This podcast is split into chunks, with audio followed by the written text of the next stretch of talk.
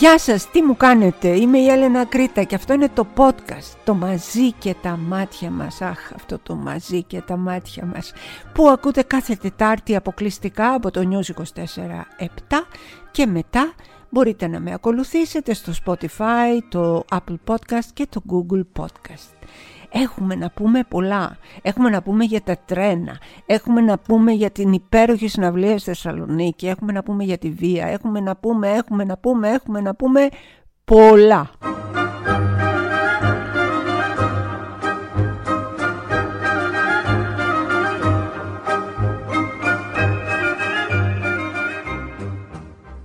Την απόλυτη ξεφτύλα τη μάθατε. Δεν μπορεί να μην τη μάθατε. Έχει χαλάσει ο κόσμος. Που βάλανε τους δικούς τους, ο Μητσοτάκης και η παρέα του, βάλανε τους δικούς τους, τους ε, νεοδημοκράτες εκεί, τους φίλους και τους κολλητούς και τους ε, κατηβαπτιστήρια. Και κάνανε ότι είναι, γελάω μέσα στην τραγωδία, δεν μπορώ να μην γελάσω.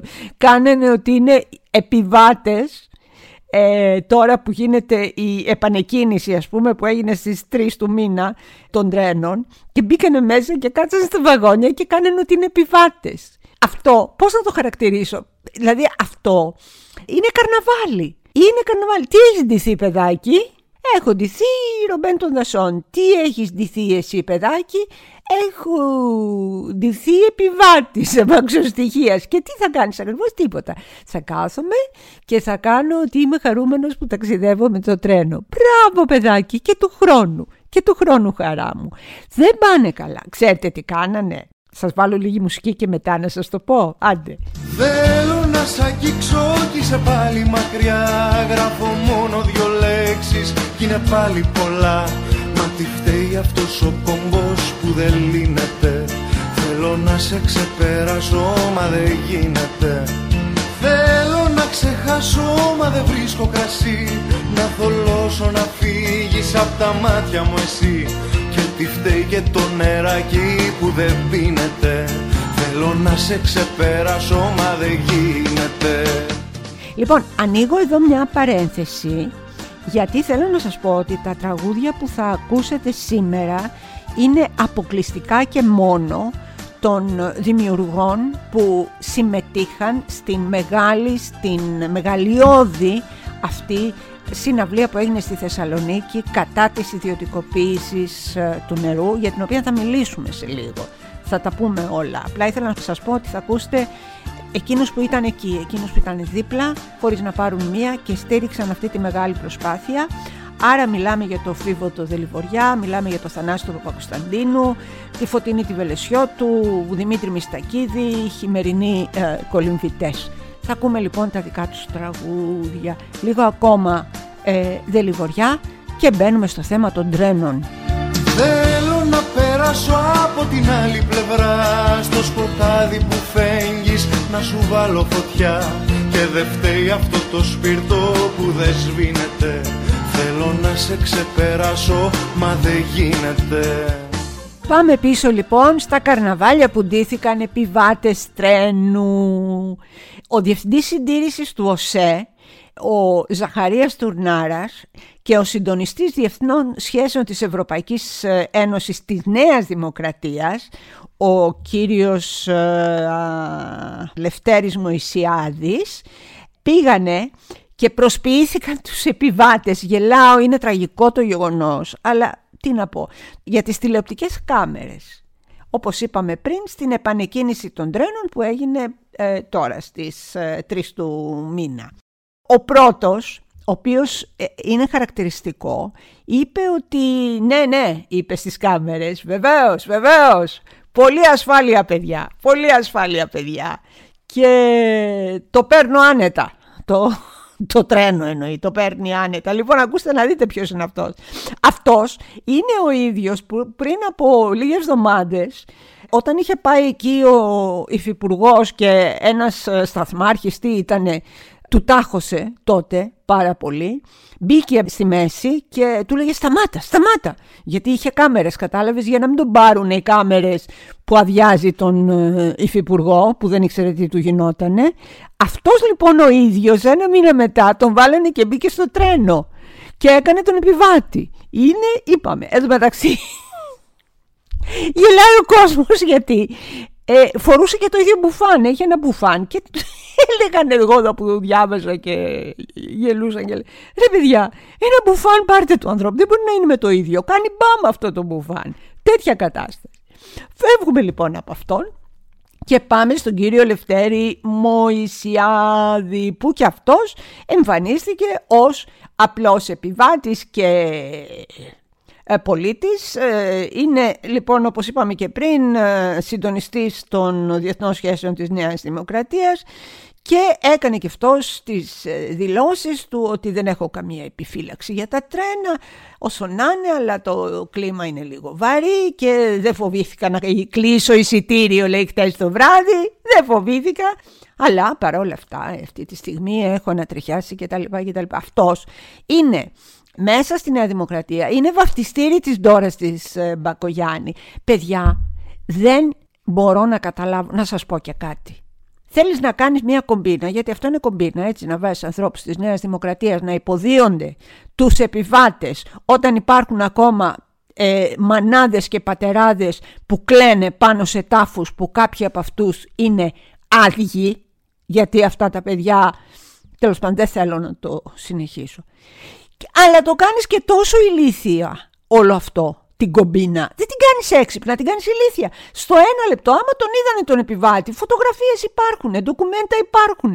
Είδανε αμέσως ότι όλο αυτό ήταν μια τεράστια ξεφτύλα. Θα σας πω λοιπόν όμως αμέσως μετά τη μουσική γιατί αυτή η τεράστια ξεφτύλα και η ντροπή δεν είναι θέατρο. Και θα σας το πω τώρα σε λίγο. Ηθοποιός σημαίνει φως. Είναι καημός πολύ πικρός και στεναγμός. Πολύ μικρός. Είπανε μερικοί τι να πούν οι άνθρωποι μες στην απελπισία τους ότι ξέρεις αυτό το χαριτολογώντας που λέμε δεν είναι επιβάτες, είναι ηθοποιοί. Ή δεν είναι νεοδημοκράτες, είναι ηθοποιοί. Να σας πω κάτι. Εγώ τους ηθοποιούς τους σέβομαι πάρα πολύ και δεν θα τους πω ηθοποιούς αυτούς. Σέβομαι το θέατρο. Ε, μπουλουξίδες δεν θα τους πω γιατί τα μπουλούκια έχουν γράψει μεγάλη ιστορία και μάλιστα κάτω από πολύ αντίξωες συνθήκες από την μετεμφυλιακή ε, Ελλάδα και μετά όπου γυρίζαν από χωρίου εις χωρίων και έδιναν τη χαρά και έδιναν το χαμόγελο και έδιναν τη συγκίνηση. Τα σέβομαι και τα υπολείπτω με τα μπουλούκια. Δεν θα πω καραγκιόζιδες, γιατί ο καραγκιόζης είναι μια σπουδαία μορφή της ε, πολιτιστικής μας κληρονομιάς και δεν πρέπει να την ακουμπάμε ούτε να αγγίζομαι. Δεν θα πω τσιρκουλό, παρόλο που είναι το χειρότερό μου. Δεν είναι τίποτα από όλα αυτά είναι συμπεγνία, είναι πλεκτάνη, είναι απάτη, είναι αδιαφορία για το πώς θα εξασφαλίσουν τα ψηφαλάκια λίγο πριν την κάλπη. Είναι ένα χέστικα. Όλο αυτό το πράγμα που κάνει η Νέα Δημοκρατία που κολυμπάει μέσα στα σκατά της ανομίας, της παρανομίας, της μίζες, τους παιδεραστές, όλο αυτό από πίσω υπάρχει ένα τεράστιο χέστηκα. Ένα τεράστιο «ε» και τι έγινε; Έγινε και θα γίνει. 21 Μαΐου θα γίνει. Τα μαζεύετε και φεύγετε.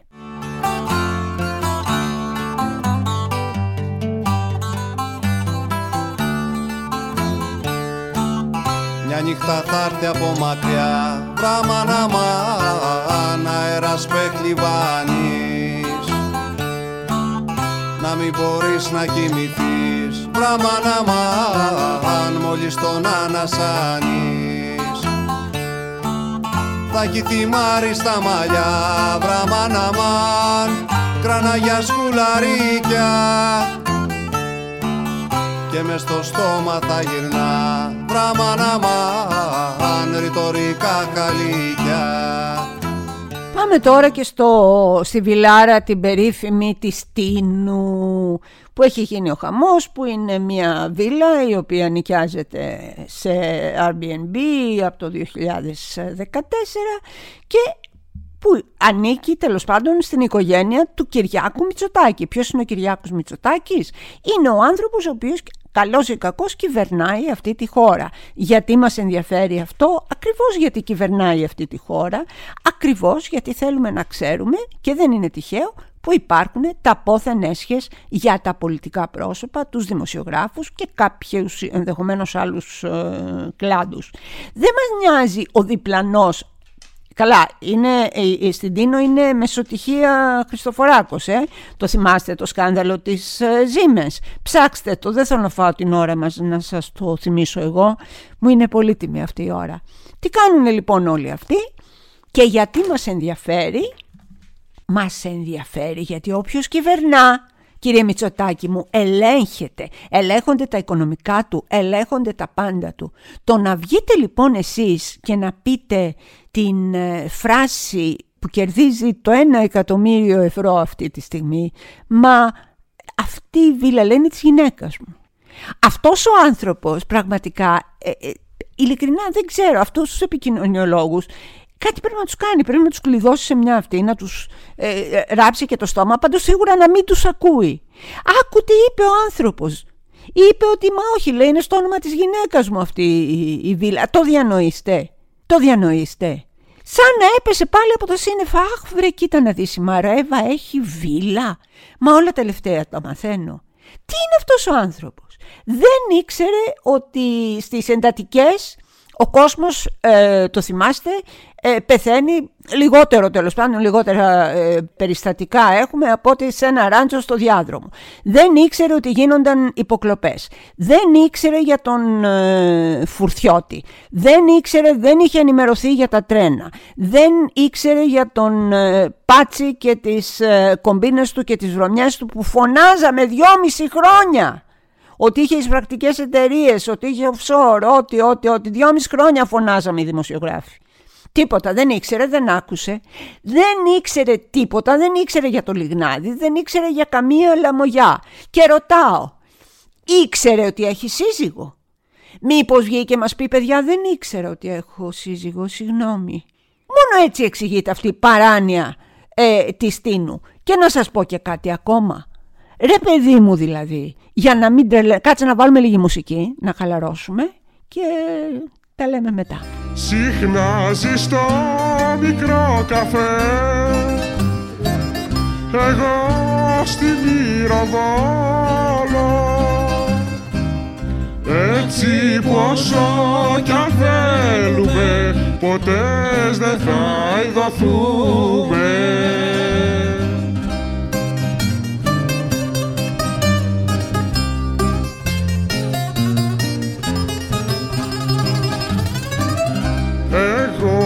ξυπνώ απ' τις εφτά.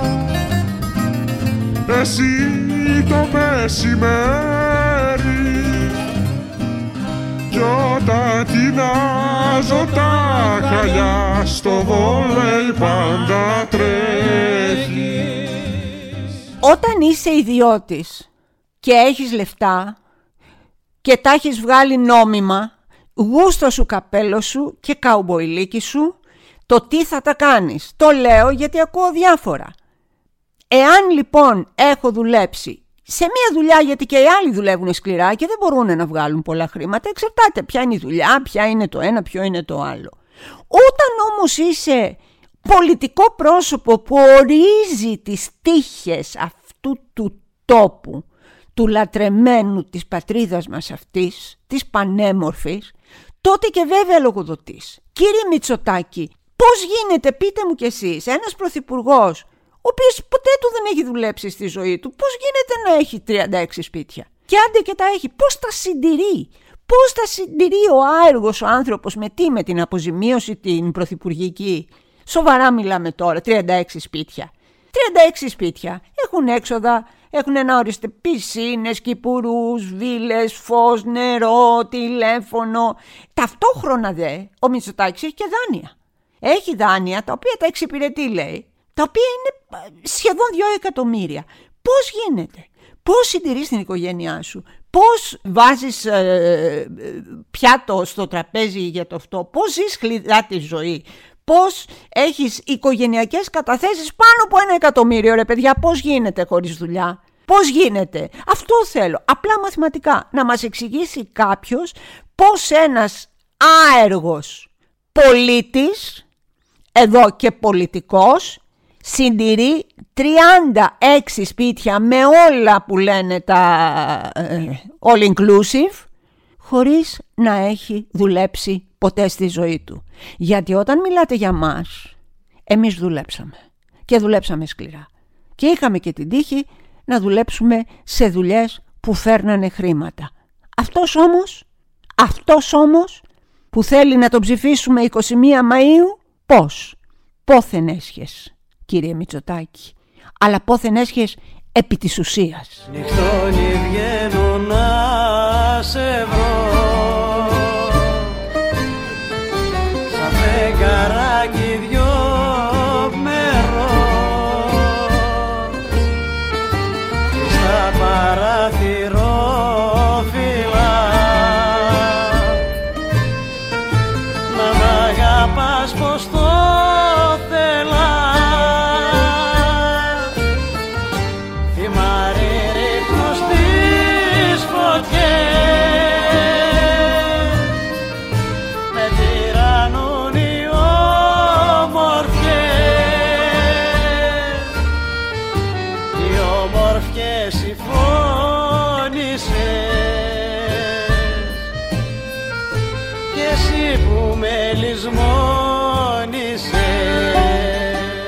Πάμε τώρα και στη νύχτα που δεν θα ξεχάσω ποτέ στη ζωή μου.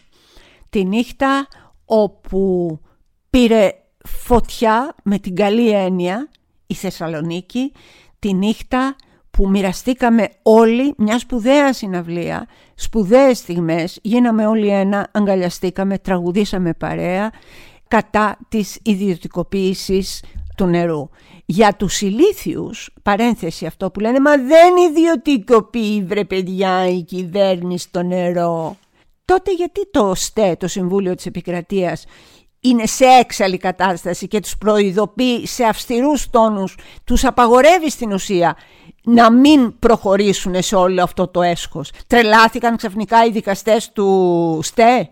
Ξύπνησαν ένα πρωί και είπανε «Ρε εσύ, είναι δυνατόν σοβαρά μιλάτε τώρα; Σοβαρά μιλάτε τώρα; Θα μας πείτε ότι δεν ιδιωτικοποιούν. Γιατί φωνάζουν οι άλλοι; Και γιατί αυτοί οι κύριοι της Νέας Δημοκρατίας περιφρονούν το ανώτατο δικαστήριο; Αν δεν απατώμε είναι το ανώτατο μαζί με τον Άριο Πάγο, το Συμβούλιο της Επικρατείας. Τι κάνουν, είναι με τα καλά τους; Λοιπόν, έγινε ο χαμός παιδιά. Έγινε ο χαμός με την καλή έννοια διότι προσέξτε να δείτε δεν άνοιξε ρουθούνι. Πολλοί περιμένανε και ελπίζανε ότι θα γίνουν επεισόδια, ότι θα γίνουν ε, μπάχαλα, ότι θα... το θέλανε, το θέλανε. Γιατί αυτοί που θέλουν τα μπάχαλα είναι οι δεξιοί, δεν οι αριστεροί.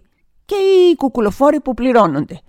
Παιδιά, ειλικρινά σας μιλάω, ήταν ειρηνικό, ήταν με ένα χαμόγελο, ήταν με μια συγκίνηση φοβερή όταν βγήκε μια μάνα και μίλησε για τα τέμπη, έκλαιγε ο κόσμος μαζί της, ήταν πανέμορφα τραγούδια, ήταν δημιουργοί, καλλιτέχνες οι οποίοι ήρθαν εκεί να στηρίξουν με όλη τους την ψυχή, με όλη τους την καρδιά, με όλο τους το ταλέντο και ξέρετε τι βγήκαν και είπανε μερικοί; Γιατί μιλάμε για 30.000 άτομα το λιγότερο. Είχε, ε, δηλαδή ήταν πυγμένα τα πάντα παιδιά, γύρω γύρω γύρω, όχι μόνο η πλατεία Αριστοτέλους.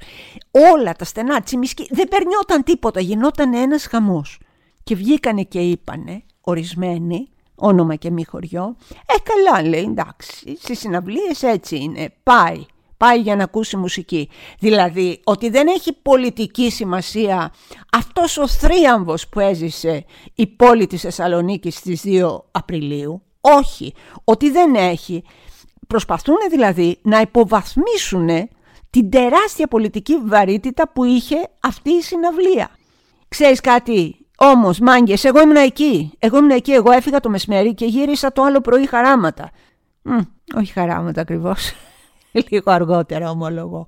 Ήμουν εκεί, περπατούσα ανάμεσα στον κόσμο, κρατιόμασταν χέρι-χέρι, ε, μιλάγαμε, οι άνθρωποι, ήταν γεμάτο από πανό.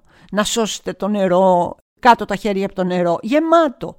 Οι άνθρωποι ξέρανε που πηγαίνουν, οι άνθρωποι ξέρανε σε τι συμμετέχουν, οι άνθρωποι ξέρανε για το έγκλημα αυτής της αυταρχικής κυβέρνησης που περιφρονεί τη ρητή απαγόρευση του Συμβουλίου της Επικρατείας.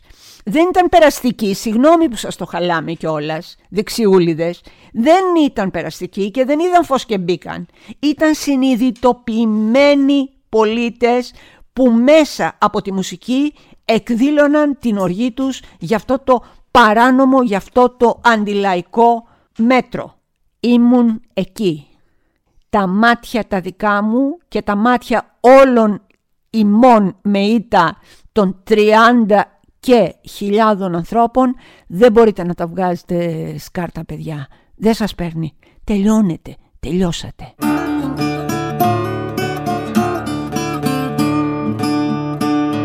Βρε να πω πει, βρε να πω πίσω απ' τη στρατόνα. Βάρεσαν μα βάρεσαν μάγκα στην υπόγα. Βρε να πω πει, βρε να πω πίσω απ' τη στρατόνα. Βάρεσαν μα βάρεσαν μάγκα στην υπόγα. Όποιος ε, εφορίζει και λέει ότι όλοι οι καλλιτέχνες είναι ανταγωνιστικοί μεταξύ τους και κοιτάζουν ο ένας να βγάλει το μάτι του άλλου, προφανώς δεν έχει γνωρίσει το φίβο Δελιβοριά. Δεν έχει γνωρίσει έναν άνθρωπο που πέρα από το πολύ μεγάλο του ταλέντο ε, στη μουσική, αλλά όχι μόνο, είναι εξαιρετικός σε ό,τι καταπιάνεται και έχει και φοβερό χιούμορ, άλλωστε το ζήσαμε και φέτος και μέσα από την ε, Ερτένα την υπέροχη εκπομπή του. Αυτός ο άνθρωπος είναι σκέτη γλύκα για τους άλλους. Να δείτε ρε παιδιά με πόση αγάπη μιλάει για τους συναδέλφους του. Αυτούς που ενδεχομένως δεν γουστάρει νομίζω ότι δεν ασχολείται καν. Δεν υπάρχει περίπτωση ο Δελβοριάς να μπει σε μια διαδικασία να σου πει ναι αλλά μ, αυτή αυτός κάνει τον καλό αλλά με σου πω εγώ βρώμες βρώμες. Όχι, όχι καθόλου καθόλου. Μου μιλούσε με τόση αγάπη γιατί στο γυρισμό ε, κάτσαμε μαζί στο αεροπλάνο και γυρίσαμε ε, με τόση αγάπη για το σταμάτη του Γκραουνάκη που τον εκτιμάει, που τον έχει μέσα στην καρδιά του, που τον νοιάζεται, που ανησυχούσε και μου λέει μου φαίνεται λίγο στεναχωρημένος τελευταία. Άκου τώρα, άκου τώρα, άκου ανθρωπιά, άκου ομορφιά. Και μετά άρχισε να μου λέει για το Θανάση Παπακοσταντίνου αυτό το φαινόμενο το μουσικό που ε, γεμίζει θέατρα, αμφιθέατρα, πλατείες ε, κτλ. Με τόση αγάπη μου έλεγε το περιστατικό ότι γνωρίστηκαν ε, με το τρένο Αθήνα-Θεσσαλονίκη και καθόντουσαν απέναντι. Και ξέρεις είναι αυτό το αμήχανο που ένας ξέρει τον άλλον αλλά ακόμη δεν έχουν μιλήσει. Και λέει ο, είσαι ο Θανάσης, ναι είσαι ο Φίβος, ναι. Και πιάσανε μια κουβέντα και από ό,τι μου είπε πέντε ώρες μετά είχαν βγει και ήταν φίλοι, φίλοι καρδιάς. Δεν μπορείτε να φανταστείτε με τι αγάπη μου μίλησε για αυτόν τον άνθρωπο, για αυτόν τον πολύ απλό άνθρωπο, τον Θανάση Παπα-Κωνσταντίνου, ο οποίος ε, έμενε πάντα σε ένα χωριό εκεί έξω από την Λάρισα αν δεν απατώμε, μου είπε και το όνομα δεν το θυμάμαι. Από Μιλό αρχίζει κάτι τέτοιο τέλος πάντων. Ε, είναι παντρεμένος και κάθεται ήσυχα εκεί δεν έχει αλλάξει καθόλου με όλη αυτή την επιτυχία. Στο χωριό που έμενε, στο χωριό μένει, κάνει αυτό που αγαπά, το κάνει ήσυχα, ποτέ δεν προκαλεί, ποτέ δεν βγαίνει μπροστά. Μα τι να σας πω, υπάρχει ξέρετε και αυτή η φυλή των καλλιτεχνών που αγκαλιάζει, νοιάζεται και αγαπάει το συνάδελφό του. Αυτός είναι ο Φίβος ο Δελιβοριάς. Και όπως μου είπε, αυτός είναι και ο Θανάσης Παπακοσταντίνου. Άιντε μες στις γης το πυρωμένο κέντρο Άιντε δυο πουλιά φιλιούνται σε ένα δέντρο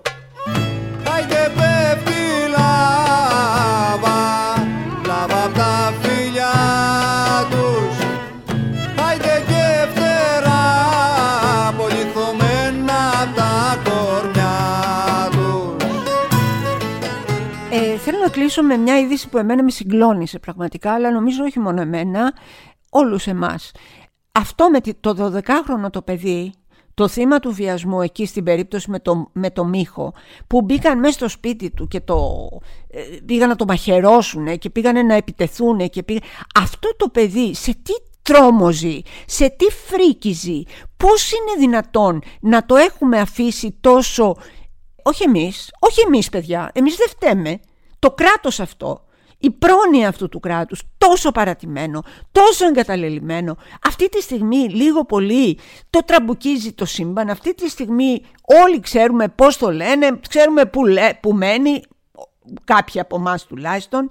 Ε, η οικογένειά της φωνάζει και δεν κάνει κανένας τίποτα. Ζει μέσα στον δρόμο ένα παιδάκι 12 χρονών που έχει πέσει θύμα βιασμού και από την άλλη είναι ο μύχος αυτός ο πώς το λένε, πώς το λένε για να μην ε, πάω και φυλακή ο, ο φερόμενος ως βιαστής, ο φερόμενος ως νταβατζής, ο οποίος βεβαίως είναι φωτογραφημένος με τη μισή νέα δημοκρατία και όχι αυτά τα τυπικά που πάει κάποιος κολλάει δίπλα σου και βγαίνει μια φωτογραφία, όχι βέβαια, τους βλέπεις αγκαλιές, φιλιά, αυτά και απειλεί κιόλας. λέει αν δεν με βγάλετε έχω να πω πολλά.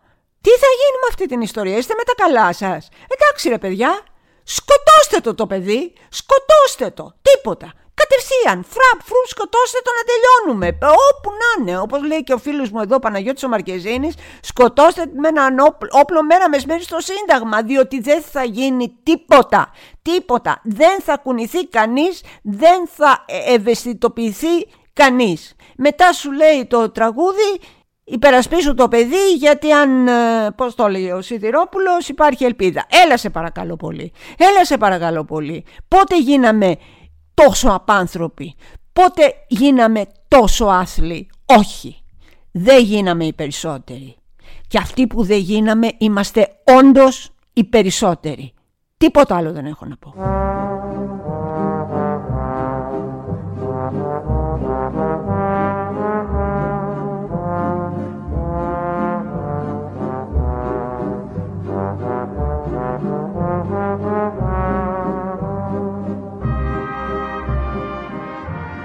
Αυτά και για σήμερα λοιπόν, ε, όπως βλέπετε όσο περνάει ο καιρός ε, τα podcast ασχολούνται περισσότερο και με την πολιτική γιατί έχουμε εκλογές, εκλογές πάρα πολύ σημαντικές. Ε, είμαι η Έλενα Κρήτα, δεν ξέρω δηλαδή αν σας έχω ενημερώσει από αυτού, γι' αυτό το λέω. Ναι, ναι, είμαι η Έλενα Κρήτα. Αυτό ήταν το podcast που ακούσατε για άλλη μια φορά, το «Μαζί και τα μάτια μας», αποκλειστικά από το News 24-7 και αν γουστάρετε μας ακολουθείτε κιόλας που λέει ο λόγος στο Spotify, το Apple Podcast και το Google Podcast.